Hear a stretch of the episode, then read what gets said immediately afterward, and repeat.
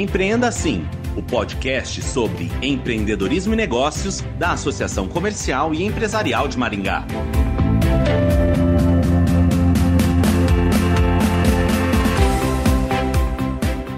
Cibele Florencio, de 25 anos, é conhecida como Gambito Brasileiro, em alusão à série O Gambito da Rainha, da Netflix. Filha de mãe solteira e com seis irmãos, a jovem aprendeu a jogar xadrez aos nove anos em um projeto da Prefeitura de Macaíba, no estado do Rio Grande do Norte. Na adolescência, disputou torneios locais, mas depois abandonou as competições por causa da rotina puxada do trabalho como faxineira. Recentemente, ela deu um passo importante em direção ao sonho de infância de brilhar como enxadrista. Em dezembro passado, Cibele teve a vida transformada após sagrar-se vice-campeã brasileira de xadrez e disputar o Mundial no mesmo mês na Polônia. Vamos conhecer um pouco mais dessa história agora, conversando com a Cibele. Cibele, como foi aprender a jogar xadrez? Eu comecei a jogar no projeto na escola que tinha, né? Era um projeto da prefeitura de Macaíba. Daí foi o meu primeiro contato. Sempre me dei bem. Porém, eu não levava. Eu, criança, né, gosta de brincar, né? De fazer arte. Mas assim, quando o professor explicava, a gente era tipo obrigado a assistir, era uma matéria, vamos dizer, né? O professor entrava, tinha que estar todo mundo lá. E aí ele fazia perguntas, ó, oh, esse lança aqui e tal e tal. E eu, muito tímida, né? Eu, eu com vergonha não falava. Aí eu dizia para minhas amigas, dizia, diz ali, ó, e tal. Aí elas iam lá e falavam, né? Aí o professor, muito bem, tá certíssimo e tal e tal. E nisso eu fui nessa, né? Aí eu dizia para mim mesma, eu tô entendendo o jogo. Pelo menos tô indo no caminho certo. E pronto. Aí o professor conversou com os nossos pais pra, pra chamar a gente pra um torneio, né? Levar a gente pra um torneio. Aí minha mãe liberou.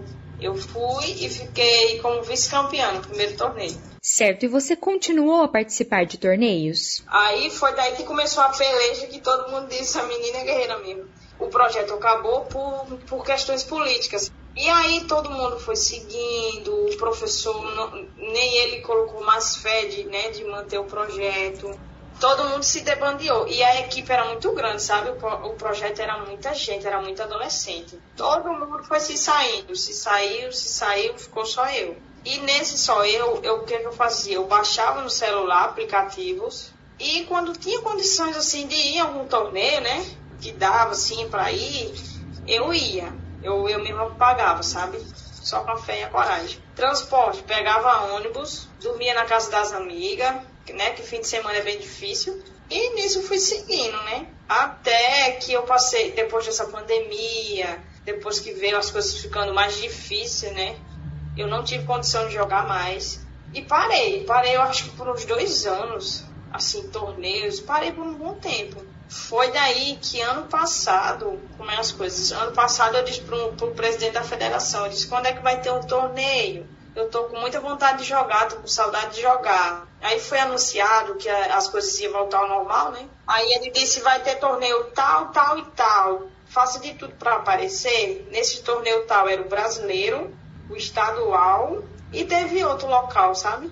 Joguei. Joguei o local, é, aí joguei, me classifiquei para o estadual, ganhei o estadual. Aí foi o brasileiro que eu fui vice-campeã. E daí foi na sequência. Já fui sendo classificado para o Mundial. E daí minha vida virou. Em um mês eu joguei o brasileiro, que foi três dias. Foi dia 14, 15 e 16. Aí, com 10 dias depois, foi o Mundial. Eu tinha 10 dias para conseguir tudo para ir para o Mundial. E Sibeli, nessa época você trabalhava? É, sim, eu sempre fui diarista. Aí, antes do Mundial, por incrível que pareça, nesses dois torneios assim, eu ainda pedi ajuda à minha patroa. É, é, eu disse, Ana Lígia, que hoje eu chamo ela de madrinha eu disse, vai ter um torneio muito importante, eu queria muito jogar, eu estou pedindo ajuda para jogar. Aí ela disse, é quanto? A inscrição, eu disse, madrinha, a inscrição é 150. Aí eu disse, madrinha, é 150. Aí ela disse, você tem Pix, Sibela? Eu disse, tenho. Ela disse, pronto, então eu vou pagar a sua inscrição. E a gente foi logo fazendo o Pix, né? Aí eu fui, fiz a inscrição, joguei os três dias. Aí fui vice-campeã. Aí eu disse a ela, é, Ana Lígia, muito obrigado pelo, pela ajuda. É, eu fui vice-campeã com o dinheiro que a senhora me deu. Menina, ela ficou louca, assustada. Mentira, meu Deus do céu, não acredito. Ela é assim, moleque. Aí ela ficou muito feliz, muito mesmo. Aí daí eu contei pra ela, eu acho que uns 20 minutos, uns 25 minutos, é, o presidente veio me dizer que eu tinha sido classificado para o Mundial, que era na, era na Polônia, né? Bom, entre o brasileiro e o Mundial houve um intervalo de apenas 10 dias. Como foi ajeitar tudo em tão pouco tempo? Falei com meus amigos, né? Super feliz, disseram, vamos fazer uma vaquinha. 10 dias para seguir tudo, 10 dias. Aí eu fiz a vaquinha, mas meus amigos, mulher, a vaquinha, só Jesus. Vaquinha é uma tristeza. Muita gente compartilhando, muita gente mesmo, mas dinheiro bom nada, caía não. Aí nisso o que ela fez? Ela disse, eu vou fazer o cartazinho, vou pegar esse teu cartazinho e vir aqui nos grupos de médico, essas coisas, né? Aí foi quando conseguiu cair um dinheirinho, sabe? Só que pouco, mas tá caindo depois que ela divulgou pro, pro meio dos, né, pessoas que trabalhavam com ela. E nisso a luta. E o meu professor dizendo, vá lá sempre procurar seu passaporte, vá tirar, tirar seu passaporte. Seguir todos os passos, ok. E cadê o dinheiro? Porque só o dinheiro, né? Aí nessa luta eu já tava ficando muito triste e abalada psicologicamente, né? Porque era um sonho de criança que eu precisava de pessoas para me ajudar. Para mim realizar meu sonho, eu precisaria de, de uma força de muita gente. Foi quando o meu patrão, que é marido de Ana Lígia, seu André Borges, disse, vai ser uma tacada de sorte, vamos dar cheque mate. Aí disse o quê? Olha, vamos pra rádio, a rádio de Ana Ruth. Ela é prima de Ana Lígia, minha patroa, entendeu? Aí disse, vamos pra rádio. Aí a mulher disse, venha, venha, pode vir para a rádio, traga ela de sete e meia para ela entrar e vamos lá apelar para a gente conseguir patrocínio para ela. Mulher, aí quando foi à noite, ele disse, Sibeli, amanhã logo cedo, de sete e meia, esteja lá, eu vou estar tá lá esperando você. Mulher, deu de manhã e eu em casa dormindo, mas porque eu tinha chorado muito à noite, sabe? Eu pensava que não ia. Ele me ligou logo cedo, disse, cadê você, mulher? Já tá, já tá vindo? Eu disse, olha, seu André, eu não vou não. Eu não tô com fé, não. Eu não vou conseguir, não. Faltar, se eu não me engano, parece faltar quatro dias, um negócio assim. Eu não vou conseguir. Aí ele disse, olha, primeiro tem que ter fé. E segundo, a gente vai dar checkmate. Você vai ter que dar checkmate. Vem embora. Você vai conseguir. Parece que foi coisa de anjo, sabe? Ele disse, você vai dar checkmate sim. Vem embora. Em cima da hora. Me arrumei apressadíssima e fui. Cheguei lá, eu tinha poucos minutos, porque eu cheguei né, atrasada, tinha poucos minutos, eles já abriram a porta, tudo, só fui sentar lá, ela, bom dia, tô aqui com Sibeli e tal. Falei minha vida lá. Aí um rapaz apareceu, seu Marcelo Cascudo. Hum. Ele tava indo pro trabalho, escutando a rádio, que ele é, foi o rapaz que me patrocinou, né? Escutou a conversa. Aí ele ficou muito emocionado e o nome da filha dele se chamava Sibeli também. Uhum, com uma, linda história. Aí lá eu conversando com a Ana Ruth e tal, e ele mandou um recadinho lá. Assim que acabar aí a entrevista, mande a Cibela atender o telefone. Aí ela ficou já animada, ela disse, vai acontecer, vai alguém mandou você atender o telefone, Sibeli. Assim que terminou, ele ligou. É Sibeli Florencio? Eu disse sim. Sibeli, sou eu, Marcelo Cascudo eu quero conversar com você, vem até aqui nessa localização que eu vou mandar para você. Aí ele mandou a localização pelo WhatsApp. Aí o meu, o meu patrão disse, vamos lá, eu vou com você, vou te deixar lá, vamos lá acompanhar isso. Aí a gente foi. Chegou lá, o endereço era o hospital, sabe? Aí disse, cheguei lá na recepção, disse, é a menina, é a menina do xadrez, é, que tá na rádio? Eu disse, é. Cheguei lá, estavam todos sentados, é, advogados, sócios, e aí ele se apresentou, né? Disse eu que estava escutando você e tal, você tem o nome da minha filha. E é uma linda história. Você vai porque a gente vai patrocinar você. Eles disseram, né? E menina, aí começou a festejar. Meu patrão, a Maria, se enlouqueceu lá de alegria. Aí nisso, a gente começou, todo mundo feliz, a gente começou a olhar a questão da inscrição. E daí a gente começou a ver também questão de roupas de frio, né? Toda a documentação. Aí, faltando um dia e meio, foi quando o passaporte chegou. E como foi essa experiência para você? Ai, maravilhosa. a experiência do mundo. Quem não joga xadrez vai querer jogar agora. Você vê isso que eu vi lá. Ai, gente, maravilhoso, maravilhoso. Uma experiência única. Assim, né? Tem alguns vexames, porque eu nunca tinha viajado, né? Nem hum. nacionalmente. Então tem alguns vexames, porque a minha preocupação era: meu Deus, vai que eu me perca lá, Senhor. Eu sem falar inglês, sem falar nada, sozinha Aí eu fiquei muito preocupada, né? Mas também, assim, bem ligada, bem esperta. Cada detalhezinho eu, eu prestava atenção para, né? Aí desenrolei muito bem, eu fui muito bem nisso. Mas que o medo era bastante o medo. E Sibeli, em algum momento você pensou em desistir? Pensei.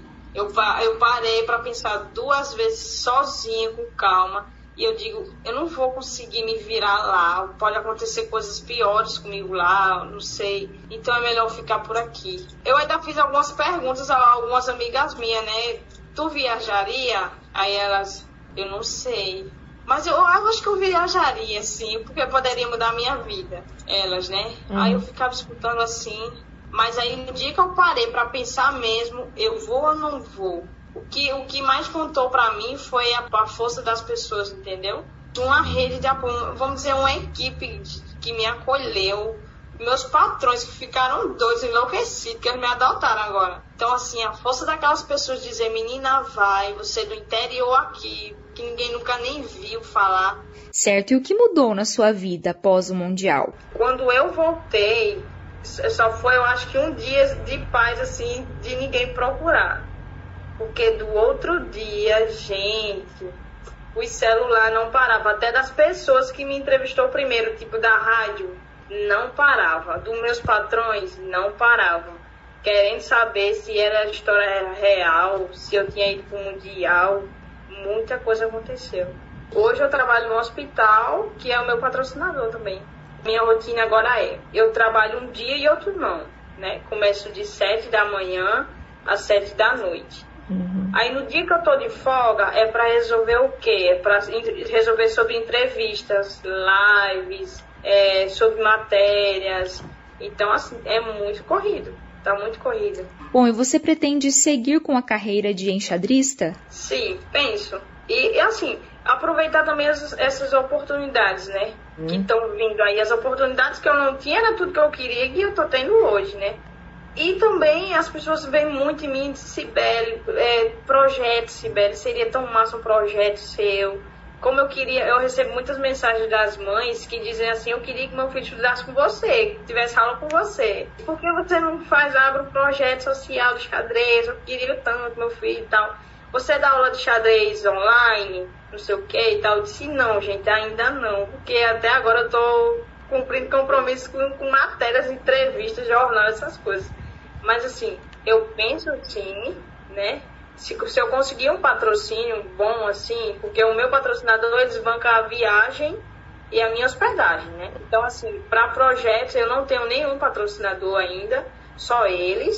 Então assim, se eu conseguisse um patrocinador outro, eu tentaria abrir um projeto sim para ajudar até na minha comunidade, sabe?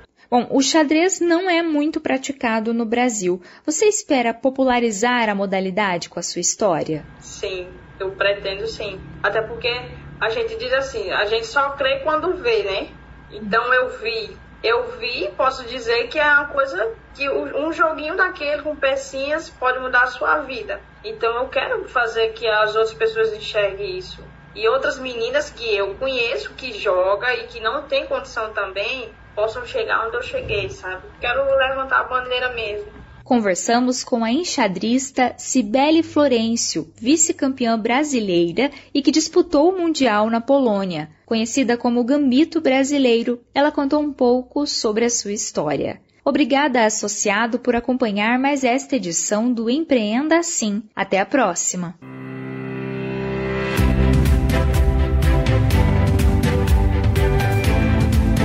Empreenda Assim, o podcast sobre empreendedorismo e negócios da Associação Comercial e Empresarial de Maringá.